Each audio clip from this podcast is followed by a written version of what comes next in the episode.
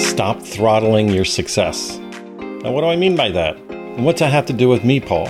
Well, you know what? When it comes to promoting, when it comes to putting your offer out into the world, when it comes to launching, for us, we love doing challenge launches. And what we see a lot of times when people lean in to do a launch, to do a promotion, they throttle themselves. They basically self sabotage. They feel like they're bothering people, they're bugging. I can't tell people this. They're allowing their own limiting beliefs, their own feelings, their own internal belief systems to stop them from being successful. They assume, oh, everybody knows what I do, so they should just know to contact me. They should just know to come. And the thing is, we're in a noisy world these days. We're over communicated.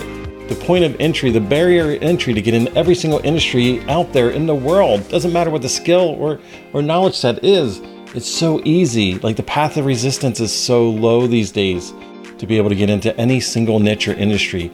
So we're in an oversaturated world.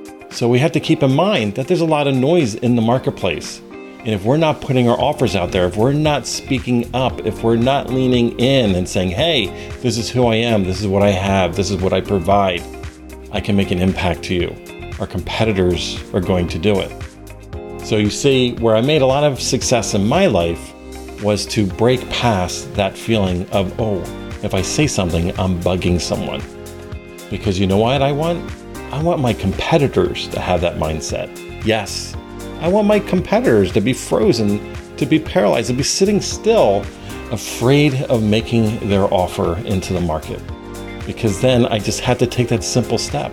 I just had to take one step more than they're willing to go. That comfort zone, that comfort zone keeps us stuck a lot of times.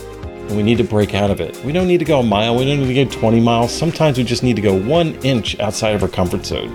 So, Yes, you probably need to make another email.